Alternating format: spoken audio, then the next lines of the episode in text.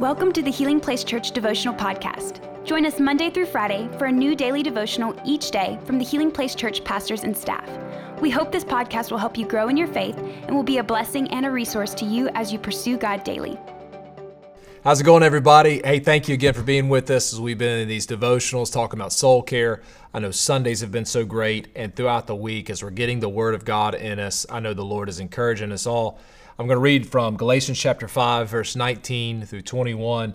This is what Paul writes. It says, When you follow the desires of your sinful nature, the results are very clear sexual immorality, impurity, lustful pleasures, idolatry, sorcery, hostility, quarreling, jealousy, outbursts of anger. This is a long list. Selfish ambition, dissensions, divisions, envy, drunkenness, wild parties, and other sins like this let me tell you again, he says, as I have before, that anyone living that sort of life will not inherit the kingdom of God.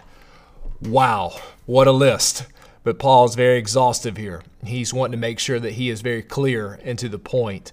And there's a final statement that can be a little unsettling. It could be a little scary when you read over this list and he says, anybody who's living this way will not inherit the kingdom of God you hear that and you think, oh my goodness, if I if I have a mess up, if I sin, then I'm going to be kicked out. I'm not going to be part of the fold. I'm not going to make my way to heaven. And that's not what Paul is saying. Paul is saying, hey, you got to make sure that these pleasures of the flesh that he listed, that we should not be practicing them habitually. Everyone sins. Everyone messes up. First John tells us that anyone who says they're without sin, that person is a liar. So if someone says, "Hey, I'm perfect," you, you know that, that they're not telling the truth. So the point is not that you're not going to sin, but he is saying we should be living differently. We should have conviction in our life. We should be modeling the way of the kingdom and not the way of the world. But this is what I want to highlight to you as we think about this text. It's amazing how the world will suggest that if we practice the list that Paul gives, that you will have and I will have happiness, will have fulfillment will be at ease, will enjoy life. When in fact, the opposite is true. Paul is saying, hey, your flesh, our natural evil desire is to practice these things, is to participate to, in his words, live this way. But instead of producing life, Paul says these things only produce death. Great distinction. The world says, hey, if you want to enjoy yourself, just do whatever you want. Paul says that's not the case. If you want peace, if you want joy, if you want fulfillment, if you want the things that God has for you, which every good and perfect gift comes from above, then practice the things of the Spirit. And so, what do we do?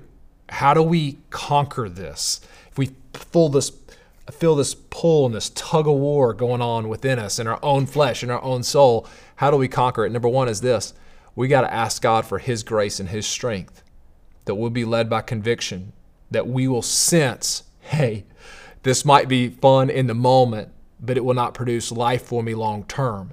Ask God to show you, to convict you, to teach you. And then as we grow in that, what will happen is you'll start to walk more and more in the Spirit. You'll walk with the Spirit of God and what He is leading us to do. And it's making a decision every single day. Sometimes we just want to say, well, okay, I'm just going to go this direction, and that's important to make a declaration of my life is heading this way. But it's the day in, day out focus, meditation, and practices that keep our life in line. And I just want to encourage somebody today. Maybe you find yourself and you've been in a rut. I, have been there before. And you're in this place and you think, God, this is this isn't where you have me.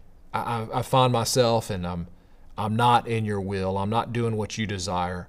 The great thing is this is that today can be the day of change. God can help you today. He give you grace for this moment. And from this point on, he can give you the strength to do exactly what he's called you to do. So take inventory. Take inventory of your heart inventory of what you're thinking about, what you're putting in front of your eyes, what we're practicing, what we're participating in, what's coming out of my mouth.